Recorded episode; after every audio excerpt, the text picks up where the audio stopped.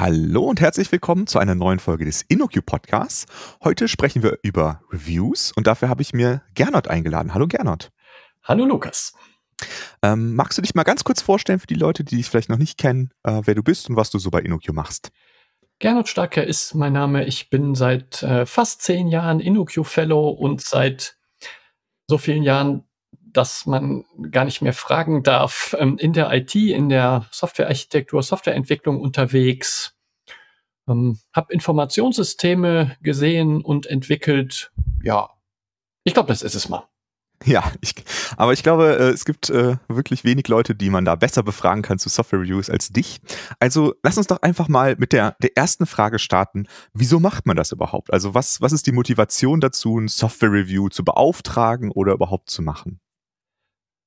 Es gibt ja dieses Stichwort oder dieses Schlagwort, jedes System hat Potenzial. Mhm. Und, Potenzial, das bedeutet ja im Klartext, da gibt's irgendwas, das ist suboptimal gelöst. Also irgendetwas. Ja, das geht vielleicht ein bisschen besser. Also das System könnte schneller laufen, ein bisschen ergonomischer sein oder irgendetwas. Und mit Hilfe von Reviews oder irgendwelchen Betrachtungen des bestehenden Systems versetzen wir uns in die Lage, dieses Potenzial überhaupt zu finden. Also rauszufinden, wo geht irgendwas besser. Mhm. Das ist aus meiner Sicht so die wichtigste Zielsetzung, die wir mit Reviews verfolgen. Der wichtigste Grund, warum halt wir Reviews machen. Okay. Und dann ist jetzt das, was vielleicht viele unter dem Review verstehen, dass man vielleicht so ein bisschen sich so Metriken anschaut, so vielleicht sich anschaut, wurde sich an Clean Code gehalten. Wäre das jetzt was für dich, wo du mit starten würdest in so einem Review? Ist das, wie siehst du das? Das sehe ich ja komplett anders. Also ich habe das erlebt, ne? Ich durfte in meinem Leben auch Teams in Review-Prozessen, also in der Art, wie man reviewt, coachen. Und ich kann mich halt erinnern, dass ich zu einem solchen Team gekommen bin, die steckten halt mitten in einer Code-Analyse drin. Und ich habe dieses Team gefragt, was macht denn überhaupt das System, das ihr da gerade reviewt? Ja, wissen wir nicht. Ich war dann völlig verwundert und gesagt, ja, wie könnt ihr Code von irgendwas analysieren, wenn ihr nicht mal wisst, was dieses System überhaupt tun soll? Ne? Also wenn ihr nicht mal wisst, also nicht mal eine Spur einer Ahnung habt, was die Anwendungsfälle, was die Funktionalität, die Qualitätsanforderungen und so weiter für dieses System sind. Und dann gucken die ein bisschen betreten. Ja, und genau das ist halt der Punkt. Ne? Mein Vorschlag ist, dass wir, wenn wir systematisch Reviews machen, wir definitiv vorher, also bevor wir anfangen, wild irgendwas zu untersuchen, zu analysieren und zu messen, mal mit verantwortlichen Menschen, das könnte Management sein, könnte Entwicklungsleitung sein oder auch Endanwenderinnen, Endanwender sein, mal drüber zu reden, was sind überhaupt die Ziele dieses Reviews? Also was wollen wir denn mit diesem Review überhaupt erreichen? Mhm. Also so dieses vorher mal drüber reden, was könnten denn mögliche Ergebnisse sein? Das lässt mich ja auch viel besser abschätzen, was habe ich überhaupt für Maßnahmenmöglichkeiten. Also wenn mir jemand sagt, mal, ich will die Defizite in meinem Code finden, dann ist das mit dem in den Code gucken und metrisch rangehen und statische Analyse machen eine super Sache. Ja, aber wenn mir jemand sagt, ich möchte gerne die Zukunftssicherheit meines gesamten Systems überprüfen, dann reicht mir Code nicht aus. Also dann gibt es noch ein paar andere Untersuchungsbereiche. Okay, also die Untersuchungsbereiche, die werden wir gleich nochmal ganz in Ruhe besprechen. Aber bevor wir das machen, wer macht denn überhaupt so ein Review? Macht man das? Was sind die Vor- und Nachteile, wenn man das vielleicht selber macht oder jemanden beauftragt? Ja, du kennst das ja bestimmt auch von dir selbst. Ne? Dinge, die du selbst entworfen hast, wo du selber Hand angelegt hast, die hast du ja aus Gründen so gemacht, wie du sie gemacht hast. Also eben, weil du das gut findest. Mhm. Darum ist das manchmal ein bisschen fragwürdig oder schwierig, wenn Menschen ihre eigenen Dinge reviewen. Ja, bei einem klassischen Code-Review, da nimmt man ja möglicherweise eben aus diesem Grund jemand anders mit dazu. Jetzt ist es aber auch so, dass ich als internes Entwicklungsteam, also wir haben das System selbst gebaut. Wir kennen uns natürlich mit Abstand am besten mit diesem Ding aus. Das hat bei Reviews halt auch einen Vorteil. ne, diese, es gibt keine Einarbeitungszeit, ne, man muss jetzt nicht erst noch so eine Einarbeitungsphase oder sowas einplanen, sondern ich könnte halt direkt starten. Mhm. Wenn ich auf irgendeine Detailfrage stoße, dann bin ich als internes Entwicklungsteam möglicherweise total gut vernetzt und kenne die Expertinnen und Experten, die sich mit diesem Detail super gut auskennen. Ja. Dafür gibt's aber das Risiko dieser Betriebsblindheit. Ja, wir haben das ja als Entwicklungsteam eben, ja, wie ich gesagt habe, haben wir es vielleicht so gebaut, weil wir es sehr gut finden. Der Review soll das aber hinterfragen. Ja, darum ist das eben manchmal gut, internes Review zu ergänzen durch so eine Außensicht, also durch eine Meinung von außen. Das muss ja nicht immer jemand sein, der von ganz, ganz außen kommt. Es hilft ja dann oft auch mal jemand aus einem anderen Entwicklungsteam, vielleicht in der gleichen Firma, in der gleichen Organisation mit dazu zu ziehen. Ja, einfach mal eine unabhängige, andere Meinung zu kriegen auf die Inhalte, die wir halt im System umgesetzt haben. Ja, darum finde ich das immer gut, wenn wir Review-Teams mischen aus intern und extern. Mhm. Ja, also wir als InnoQ, wir arbeiten ja als ganz extern, also wir haben dann zusätzlich halt noch den Vorteil, also externe, so wie wir haben den Vorteil, dass wir Branchenvergleiche machen können, branchenübergreifende Vergleiche und sagen, hört mal, euer System, ne, ist im Bereich, keine Ahnung, Performance bestimmter Use Cases deutlich schneller als vergleichbare Systeme, die wir in anderen Branchen kennengelernt haben. Ja. Also da ist das irgendwie ganz schön, wenn man intern und extern mischt, weil man dann eben die Nachteile, Externe müssen sich einarbeiten, ausgleichen kann und alle Vorteile aber bekommt. Ja, das finde ich tatsächlich auch einen wichtigen Aspekt so vom Consulting generell, ne? Auch dieses Feedback zu bekommen, andere Firmen haben dieses Problem, was ihr habt, auch. Also dass ihr seid nicht die Einzigen, die dieses Problem habt, sondern einfach mal zu hören, okay, das ist irgendwie sowas, wo verschiedene Firmen mit Probleme haben. Das hilft den Leuten auch zu sehen, so okay, wir machen nicht alles schlecht, ne? Also es geht ja auch nicht darum, irgendwie zu sagen, euer System ist schlecht, sondern einfach auch mal einzuordnen, an welchen Stellen könnt ihr besser sein, aber an welchen seid ihr vielleicht auch schon sehr, sehr gut, und das auch mal anzuerkennen, dass man vielleicht ein sehr schön wartbares System gebaut hat oder so. Ne? Das finde ich auch sehr wichtig. Ja, sehr schön, dass du das ansprichst, Lukas, weil gerade der Review findet halt auch Dinge, die man loben sollte. Also die ein Entwicklungsteam auf jeden Fall beibehalten sollte. Na, selbst wenn in der Kaffeeküche irgendjemand meckert und sagt, an der Stelle, das ist ja ganz miserabel, aber vielleicht ist das ja in Wirklichkeit super. Und nur diesem einen Menschen gefällt da, keine Ahnung, der Coding-Style an der Stelle nicht. Na, ja. Dann sollte ein Review auch eben zur Aufgabe haben, solche Positivaspekte zu finden. Absolut. Ja. Also eine Frage, wer soll das denn machen? Mhm. Die perfekte Besetzung wäre 1-2 Leute aus dem Entwicklungsteam selbst und 1-2 Leute, die woanders herkommen. Mhm. Also diese Vor- und Nachteile dieser beiden Gruppierungen da miteinander zu verbinden. Ja, das finde ich eine sehr schöne Idee. Also du hast schon gesagt, wir wollen so ein bisschen damit starten, erstmal herauszufinden, was ist denn das Ziel von unserem Review, was sollen wir überhaupt machen? Nach was fragst du die Stakeholder denn noch so am Anfang? Also was sind so die Fragen, die du denen stellst? Ja, ich gehe jetzt mal einen halben Schritt zurück.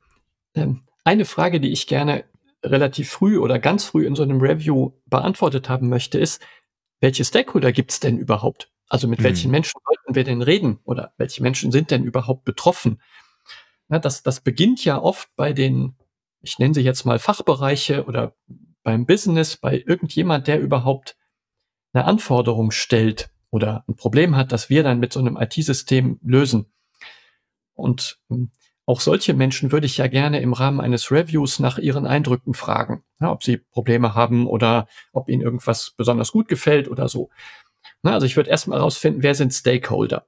Und dann im nächsten Schritt würde ich versuchen, mit so einem repräsentativen Querschnitt dieser Stakeholder-Gruppen, also mit jemand vom Fachbereich, mit jemand aus dem Management, mit 1-2 Leuten aus dem Entwicklungsteam, von Architekturseite, aber auch Vielleicht gibt's ja eine Qualitätssicherungsgruppe, eine eigene Testabteilung, eine Hardwaregruppe, die halt noch Hardware lötet oder so, mit denen wir auch was zu tun haben.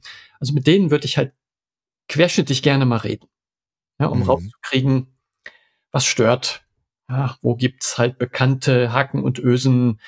Ja, gibt's da irgendwas, was besonders schwerfällig ist, ja, wo man schon weiß, na, hier auf den Knopf darf ich aber montags nicht drücken. Wenn ich montags da drauf drücke, dann geht immer Folgendes schief. Na, das sind halt Dinge, die man durch Gespräche mit Stakeholdern, also mit den betroffenen Menschen, total gut rauskriegt. Ja, und dann, bis dahin brauche ich dann nicht mal in Code geguckt haben. Also da reicht's schon, na, einfach Gespräch, nicht einfach. Na, das ist ja, muss ja die Leute erstmal finden. Ja, die haben möglicherweise wenig Zeit oder auch keine Lust, mit irgendwelchen komischen Reviewern zu reden. Aber das finde ich, ist eine super gute und sehr, sehr effiziente Quelle an Wissen, ja, wo man halt so mögliche Potenziale, die es zu verbessern gäbe, auch gut finden kann. Bevor wir jetzt so in verschiedene Bereiche reingucken, die wir betrachten könnten, wie siehst du das denn? Ist so eine Review eher eine Breitensuche oder eher eine Tiefensuche? Wie würdest du das einordnen? Die klassische Antwort kommt drauf an, können wir hier an der Stelle tatsächlich außer Kraft setzen. Ne? Du hast beide Optionen genannt, ne? Breite oder Tiefe. Mein Vorschlag ist definitiv Breite vor Tiefe, weil ich mehrmals selber kurz davor war oder auch mal reingefallen bin in, ich nenne es gerne Mikroskopfalle. Also wir haben halt wirklich sehr Low-Level im Maschinenraum, im Code Dinge gefunden, die uns sehr gestört haben. Ja, wir gesagt haben, hey, das kann man viel, viel geschickter lösen, kann man viel einfacher lösen, aber es ist halt sehr low-levelig. Ja, und dann jetzt mal ganz lax gesagt, schrauben wir an Details und die Mikroskopfalle ist halt genau, ich bin mit meinem Mikroskop im Detail und ich finde dort auch ein Problem oder Probleme, aber mit dem Blick aufs große Ganze ist dieses Problem total zu vernachlässigen. Also es besteht, wenn ich in diese Mikroskopfalle das Risiko, wenn ich in diese Falle tappe, besteht halt das Risiko, dass ich da an Dingen rummäkele oder auch dann an Dingen anfange zu verbessern, wo es überhaupt nicht lohnt. Also wo es viel geschickter wäre, beispielsweise diese Komponente in Ruhe zu lassen, weil wir viel größere Probleme an anderen Stellen haben. Na, ich kann mich an einen Review erinnern, da ging es um so ein Content-Management-System, wo ich war Teil eines Teams, die halt sich sehr mit Technik beschäftigt haben. Ich durfte aber auch ein paar andere Dinge angucken. Also ich hatte halt im Vorfeld gefragt, so was sind denn Review-Ziele? Ja, und dieses Team, also das war ein anderes Unternehmen, ne, die halt sich sehr mit diesem Technik und Code beschäftigt haben, die haben so, für ein Content-Management-System ist das wichtig. Wie kommt eigentlich der Content in dieses System? Also wie kommen da Dokumente und Inhalte und so weiter? Wie kommt das halt zustande? Und mir ist dann in einem weiteren Review-Schritt aufgefallen, dass der Prozess, wie der Content ins System kommt, der war total kaputt. Also da gab es ewige Warteschlangen, wo Content dann quasi versauert ist, bevor der in dieses System kam. Und das hätte man technisch überhaupt gar nicht lösen können, sondern da musste man halt an dem Prozess ein bisschen schrauben. Also wenn man zu sehr technikverliebt ist, ja, dann schraubt man halt an der Technik, aber löst einfach dieses große Problem nicht, ja, den Content in das System zu bekommen. Und an den Stellen müssen wir als Techie wirklich sehr darauf achten, ab und zu mal aus dieser Mikroskopsicht eher in so eine Helikoptersicht zu kommen, um rauszufinden, Mensch, gibt's vielleicht noch ein paar andere Problembereiche, wo es viel gravierendere Dinge zu verbessern gibt. Eins von den Sachen, die mir da bei der Helikoptersicht direkt zuerst einfallen würden, wären ja irgendwie Abhängigkeiten zwischen Teilsystemen. Welche Sachen würdest du dir da anschauen in so einem Review? Das ist ein ganz, ganz guter Punkt. Ne? So die Dependency-Analyse, Abhängigkeitsanalyse, das ist einerseits was ich natürlich, solange ich eine geschlossene Codebasis habe, auch ganz gut auf dieser einen Codebasis machen kann. In verteilten Systemen ist das dann schon wieder schwierig, weil ich da oft in einem verteilten System Abhängigkeiten ja erst zur Laufzeit, sie erst zur Laufzeit ausgenutzt werden oder sie überhaupt erst zur Laufzeit auftreten. Also da muss ich wirklich schon aus meinem einen Codefragment irgendwie rausgucken. Es sei denn, ich habe jetzt einen Monolithen, ja, also eine riesengroße Java-Anwendung, da kann ich praktisch alle Abhängigkeiten durch eine Code-Analyse, durch statische Code-Analyse finden. Ne, aber gerade in so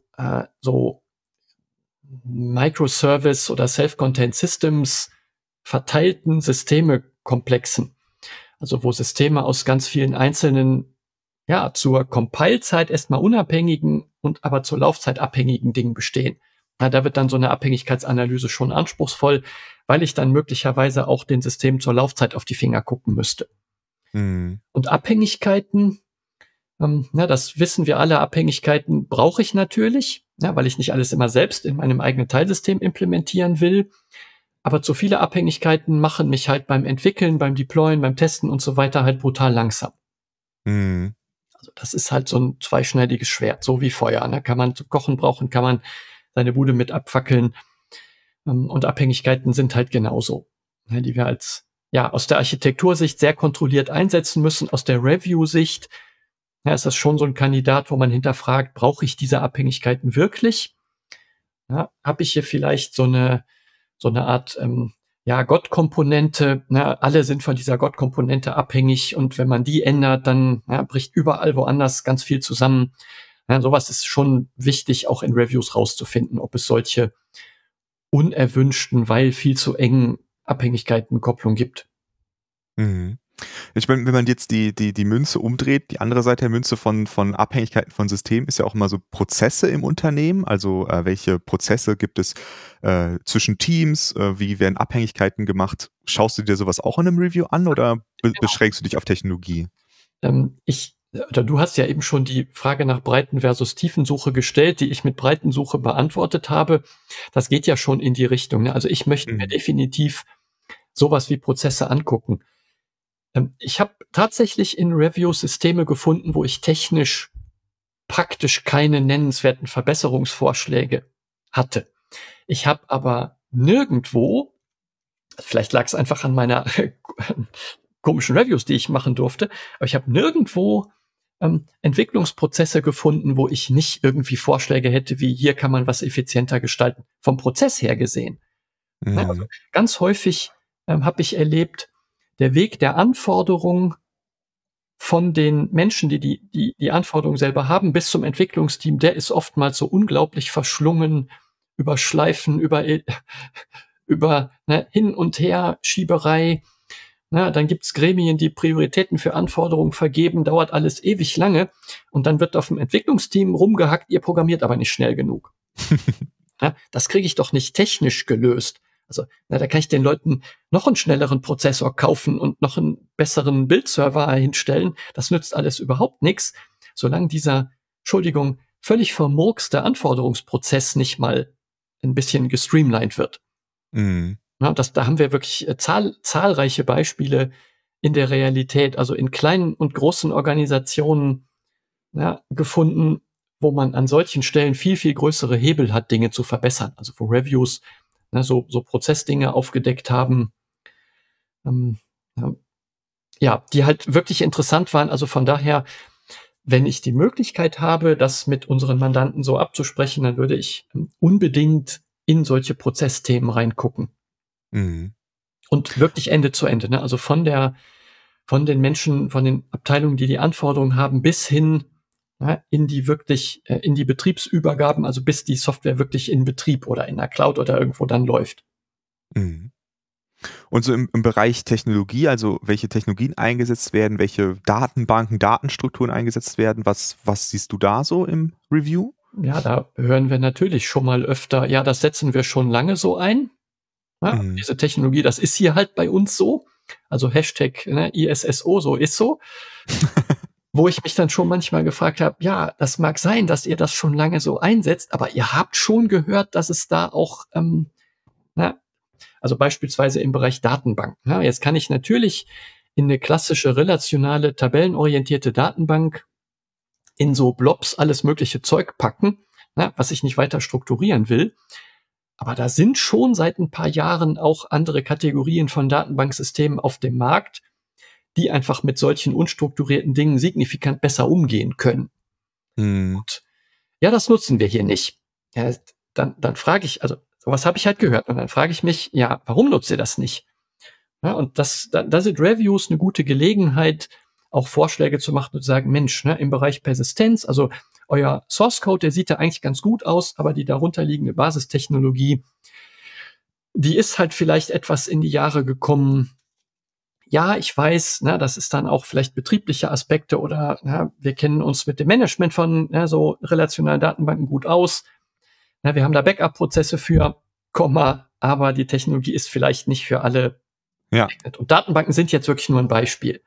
Ja, ich finde Datenbanken aber an der Stelle auch ein gutes Beispiel für einen Bereich, wo manchmal auch aus Prinzip das Modernere eingesetzt wird. Also Stichwort Cassandra beispielsweise, das dann als Unternehmenstechnologie gesetzt wird. Das ist etwas, wo ich ja auch manchmal von Kollegen zu gefragt werde, ob das jetzt eine gute Datenbank für den Use Case ist. Da sehe ich auch oft den gegenteiligen Effekt, dass dann aus Prinzip etwas Neues benutzt wird. Ja. Das ist ja ganz spannend. Also wo jetzt so HIP-Technologie im Einsatz ist, aber die ist halt überhaupt gar nicht beherrscht. Ja. Also da sind uns ja auch schon Unternehmen begegnet, die zwar supermoderne Datenbanksysteme einsetzen, aber niemals jemand mit diesen hypermodernen Datenbanksystemen das Backup-Konzept getestet hatte. Mhm. Und da muss ich schon sagen, man kann halt auf dünnem Eis bestimmt auf Schlittschuh laufen, aber ich würde das nicht tun wollen. Ja, das stimmt. Also schöner Punkt, dass man eben natürlich nicht nur überaltete Technologie findet, also die man, wo man einfach große Effekte, positive Effekte erzielen könnte, wenn man sie modernisiert, sondern eben auch den umgekehrten Fall, ne? Ihr bewegt euch da in einem Bereich, der einfach noch nicht, den ihr noch nicht gut genug im Griff habt oder der vielleicht für euer System einfach noch ein Stück zu modern ist. Genau. Ein wichtiger oder zwei wichtige Aspekte, die ich da immer noch sehe, sind so auch der Bereich Security und Performance. Guckst du dir das auch an in der breiten Suche? Jein deswegen, weil ich zu Security deswegen Nein sage, weil ich mich damit nicht gut genug auskenne. Also meine Grundannahme ist, Security kennen die Angreifer besser als ich. Und, also wenn das Thema Security irgendeine Relevanz besitzt, und das besitzt sie in Informationssystemen in der Regel, schlage ich vor, jemand dazu zu holen, der sich genau damit auskennt. Macht nicht eure Security-Reviews selbst. So. Deswegen, also wenn da wir beide miteinander reden, ne, also Gernot sagt an der Stelle, nee, macht er nicht, sondern holt da irgendjemand, die oder der sich auskennt. Performance ist ein super Thema, ne, weil ich kann halt mit Clean Code grottenschlechte Performance erreichen. Ja.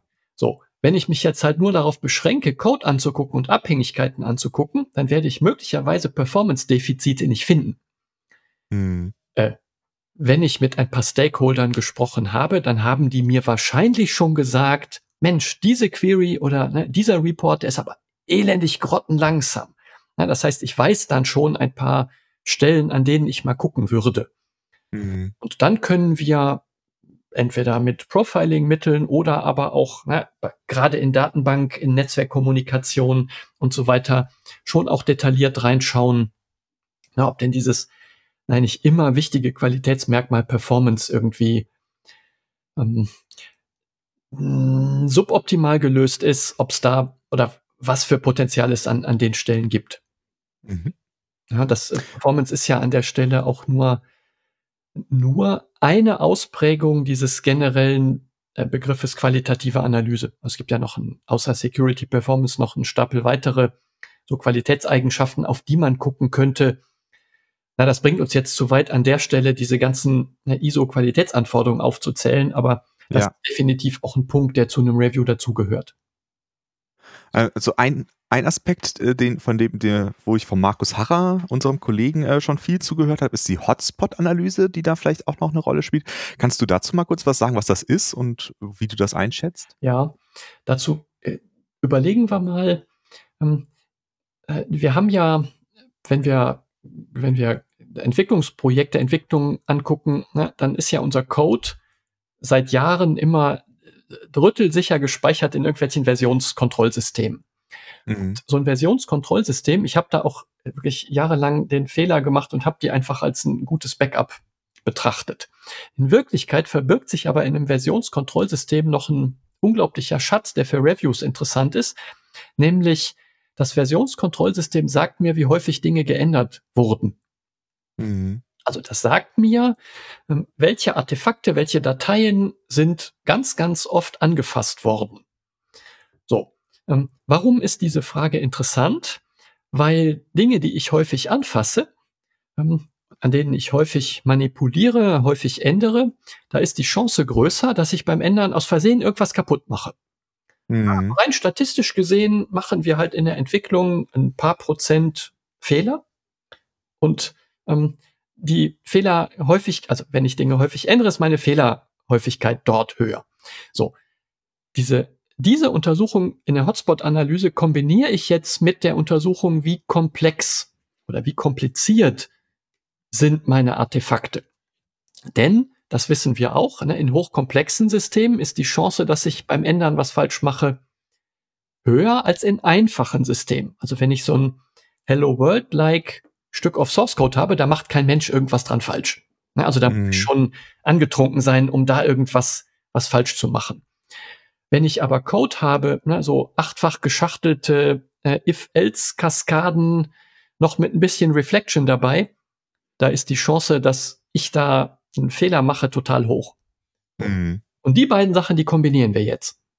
Änderungsfrequenz aus der Versionsverwaltung mit einer Komplexitätsuntersuchung im Source Code und Dinge, die besonders komplex sind und häufig geändert werden, das sind Kandidaten für Verbesserung, also für Vereinfachung, ne, fürs Auseinandernehmen, in kleinere Teile zerlegen, na, wirklich auf Einfachheit optimieren, weil wir aus der Versionsverwaltung wissen, das Ding wird häufig angefasst. Ja. Das ist wirklich eine ganz spannende Art der Untersuchung, die man heute auch mit ganz viel Open-Source-Unterstützung relativ einfach machen kann. Ja.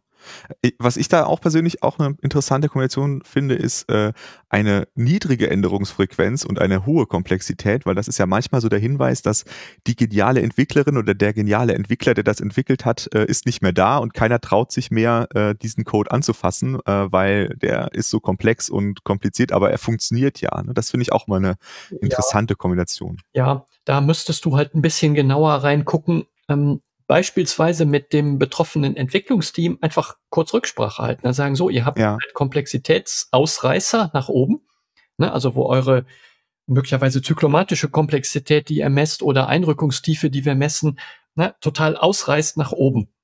Mhm. Da könnt ihr mir erklären, warum ihr das nie anfasst. Ja.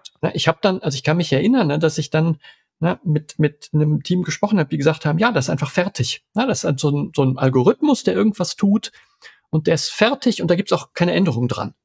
Ja. Und dann kann ich das wirklich in der Untersuchung auch auf Seite schieben und sagen, okay, na, das ist durch Testfälle abgesichert, na, kein Fachbereich beschwert sich darüber, dann ist das halt komplex, dann kann man das auch durchaus so lassen. Mhm.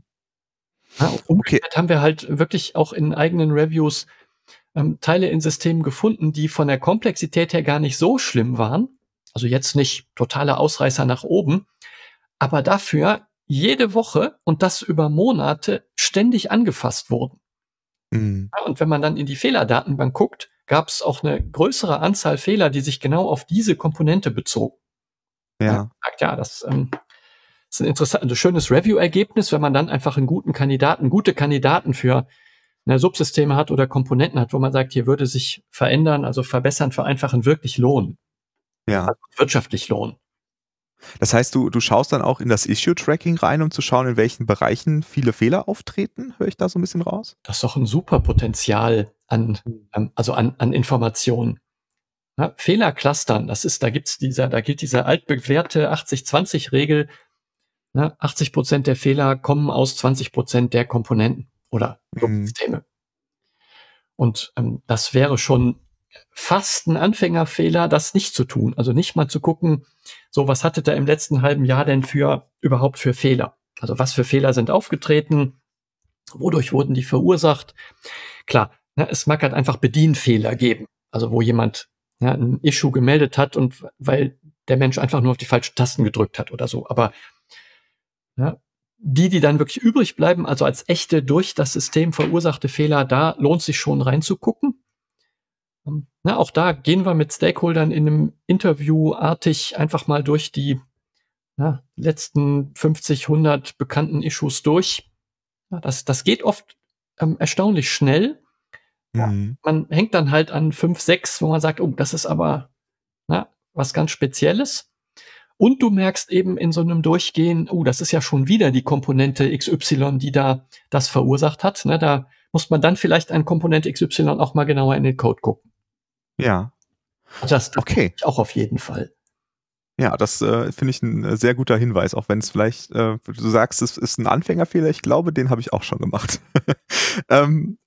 Wenn wir jetzt... Das ist halt, sorry, wenn ich deine Frage unterbreche, das ist halt dann dieses Dilemma, wenn wir nicht systematisch auf diese Breite unserer Suche achten.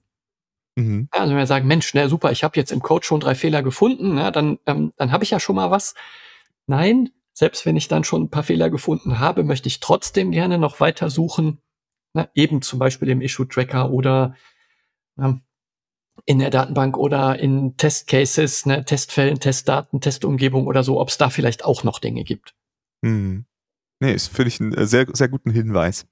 Also jetzt haben wir eine große Breitensuche gemacht, haben ganz viele Sachen festgestellt. Jetzt müssen wir ja irgendwie dem Auftraggeber oder der Auftraggeberin die Resultate kommunizieren. Was hast du denn da für Tipps oder was hast du da für Ideen, wie man das am besten macht? Ja, eine Beobachtung, die ich selber vielleicht auch ein bisschen leidvoll gemacht habe, ist, dass ein Management, also jetzt ganz neutral gesprochen, ein Management, was mich beauftragt hat, so ein Review durchzuführen, wenig Spaß daran hat, in einer großen Abschlussrunde, wo alle Beteiligten irgendwie zusammenkommen, massiv überrascht zu werden. Also ich glaube, die Leute sind wirklich, die möchten gern überrascht werden im sonntäglichen Tatort, aber nicht in der Abschlusspräsentation. Und was wir jetzt öfter schon ganz, ganz erfolgreich oder zur Zufriedenheit unserer Mandanten gemacht haben, ist, dass wir so eine Art Mini-Abschlusspräsentation, das nennen wir dann vorab Ergebnispräsentation, in einer etwas kleineren Runde machen. Mhm. Also die eigentlichen Auftraggeberinnen oder Auftraggeber mit vielleicht noch 1, 2 Leute aus dem Entwicklungsteam, also so eine kleinere Runde. Und wir als Reviewer, wir zeigen dort schon mal vorab Ergebnisse und sagen, so, wir haben jetzt hier im Code geguckt ein bisschen, haben wir was gefunden, wir haben hier und an den Stellen gesucht. Erstens mal, um die Leute vor ganz schlimmen Überraschungen zu schützen, also dass sie einfach schon mal, beispielsweise zu Prozessproblemen, da tritt das halt ganz eklatant zutage, dass man sagt, so, ihr habt hier einen Entwicklungsprozess von vom Fachbereich kommen Anforderungen über diesen und jenen Weg zum Team und da gibt's halt folgendes Problem. Mhm. Sowas möchte ich mit den Leuten vorab diskutieren, damit sie auch zu sowas Stellung nehmen können. Uns ist auch schon vorgekommen, dass wir also vermeintliche Defizite in einem Testprozess gefunden haben und in einem Vorabgespräch dann rauskam, aha, das muss so sein, weil es noch ein Nachbarsystem oder eine Nachbarabteilung gibt, die das so brauchen. Nein, das heißt, wir konnten da gar nichts dran machen. Das war auch kein Potenzial, was man irgendwie verbessern oder heben konnte. Und dann war es einfach gut, dass wir in einem Vorabgespräch das schon mal klären konnten. Auf der anderen Seite haben wir im Vorabgespräch so Indikatoren gezeigt und gesagt, Mensch, wir glauben, dass da an dieser Stelle, das wirklich ein großes Problem ist. Und das Management dann gesagt hat, da müsste aber noch mal genauer reingucken. Das sieht ja wirklich interessant und spannend aus. Ja, und dann wurde wirklich im Vorabgespräch quasi unsere Review-Richtung ein bisschen justiert. Das ist ja beim iterativen Arbeiten so. Und in dem Sinne dient dieses Vorabgespräch ja sozusagen der Iterationssteuerung des eigentlichen Reviews. Ja, also, dass man da ja eine Chance gibt, also auch den betroffenen Personen gibt, eben dazu Stellung zu nehmen oder zu sagen, Mensch, das glauben wir nicht, da müsst ihr nochmal nachgucken. Und ja, das hat sich bei uns als doch eine gute Praxis, also will ich nicht mehr missen Aspekt rausgestellt. Ja. Und, aber als Gespräch klingt jetzt auch ein bisschen so, als würdest du da mehr mit Gesprächen, Präsentationen arbeiten und nicht so sehr mit schriftlichen Ausarbeitungen. Höre ich das richtig? Also ich stehe an der Stelle wirklich auf Präsentieren. Also wir als Review-Team, wir präsentieren ja in der Vorabpräsentation halt Vorab-Ergebnisse. Die gibt es auch schon schriftlich. Also die sind schon auch in meinetwegen jetzt PowerPoint oder sowas, so dass die Leute auch mal was nachgucken können, aber nicht schriftlich im Sinne von, wir haben da schon so ein halbfertiges Buch geschrieben. Mhm. Ich mag an der Stelle lieber eine dicke Sammlung von Folien. Auch auf Folien kann ich ordentlich Text schreiben, in die Notizen oder in Backup-Folien. Ne? Und ich würde lieber dieses Medium also das interaktive Medium der Präsentation nutzen, dass man über die Dinge halt auch reden kann, als so einen wirklich geschliffen formulierten Report über den Zaun zu werfen. Also da ist mir die Interaktion wichtiger. Na, also gerade auch was so Priorisierung und so weiter angeht, da können wir halt als Reviewer gute Vorschläge machen. Na, aber ich bin ja immer externer Reviewer gewesen und ich habe natürlich immer nur so eine Momentaufnahme eines Unternehmens. Na, das heißt, ich habe ja nicht immer die Weisheit mit Löffeln gefressen. Mhm. Das kommt auch, glaube ich, bei so Review-Projekten ganz gut an, wenn man sagt, so, wir möchten euch die Ergebnisse vorstellen, möchten gerne da mit euch drüber reden. Na, und ihr kriegt halt unsere PowerPoint-Präsentationen gerne in Schriftform und die ist auch ausführlich, also nicht nur 5 Schlagworte drauf. Aber das ist mir wichtiger als ein, wie gesagt, geschliffen formulierter Report, zu dem es dann keine Interaktion gibt. Ja. Was mich jetzt zum Abschluss noch interessieren würde, ist so, was ist denn dein persönliches Interesse an Reviews? Warum findest du das was Interessantes, was dich immer wieder reizt? Der Lukas stellt mir dann so schöne Fragen. Nein, Spaß. Ich durfte halt ein paar Reviews in meinem Berufsleben so durchführen und ich mag unseren Beruf ohnehin, weil man da dauernd was lernt. Aber der Lernfaktor in Reviews ist der für mich mit Abstand höchste, den ich hatte, weil ich habe halt Situationen gesehen, wo ich sage, ich verstehe es nicht. Aber das Entwicklungsteam konnte es mir erklären. Und dann habe ich gedacht, wow, so kann man das Problem auch lösen. Na, weil ich halt meine Meinung habe, wie ich halt Dinge entwickeln würde oder wie ich sie von der Architektur her gestalten würde. Und ich habe da echt viel bei Reviews gelernt, wie einfach andere Teams Dinge anders machen. Na, also ich habe Jahre meines Lebens in Entwicklungsteams verbracht, um konstruktiv selber Systeme zu entwerfen. Aber da kenne ich natürlich nur das, was wir gemacht haben. Das habe ich zwar dann sehr gründlich kennengelernt, weil ich es auch selber eben gemacht oder mitgemacht habe. Aber in Reviews kann ich halt dann eben auch mal andere Dinge kennenlernen. Mhm. Ja, also dieser Lerneffekt, das ist das, was mich extrem reizt. Und dann kann ich halt einem Team, das Dinge gemacht hat, meine Erfahrung auch spiegeln. Also ich merke halt auch, dass das so ein Team, das ich reviewe oder wo ich was reviewe, dann auch freut und von mir dann mal hören kann, wie könnte man es dann eben vielleicht anders machen. Das ist ein schönes, sehr, sehr schönes und sehr fruchtbares Betätigungsfeld. Ja, ich glaube, das ist auch was ich da auch raushöre, was mir auch total wichtig ist, ist halt auch mit der Einstellung reinzugehen, dass vielleicht Sachen anders gelöst sind, als man es selber machen würde, was aber nicht unbedingt falsch ist. Ne? Das ist, glaube ich, ein ganz wichtige Einstellungssache, mit der man da reingehen sollte. Also ich kann mich an ein Review erinnern, wo wir wirklich technisch extrem wenig Dinge gefunden haben.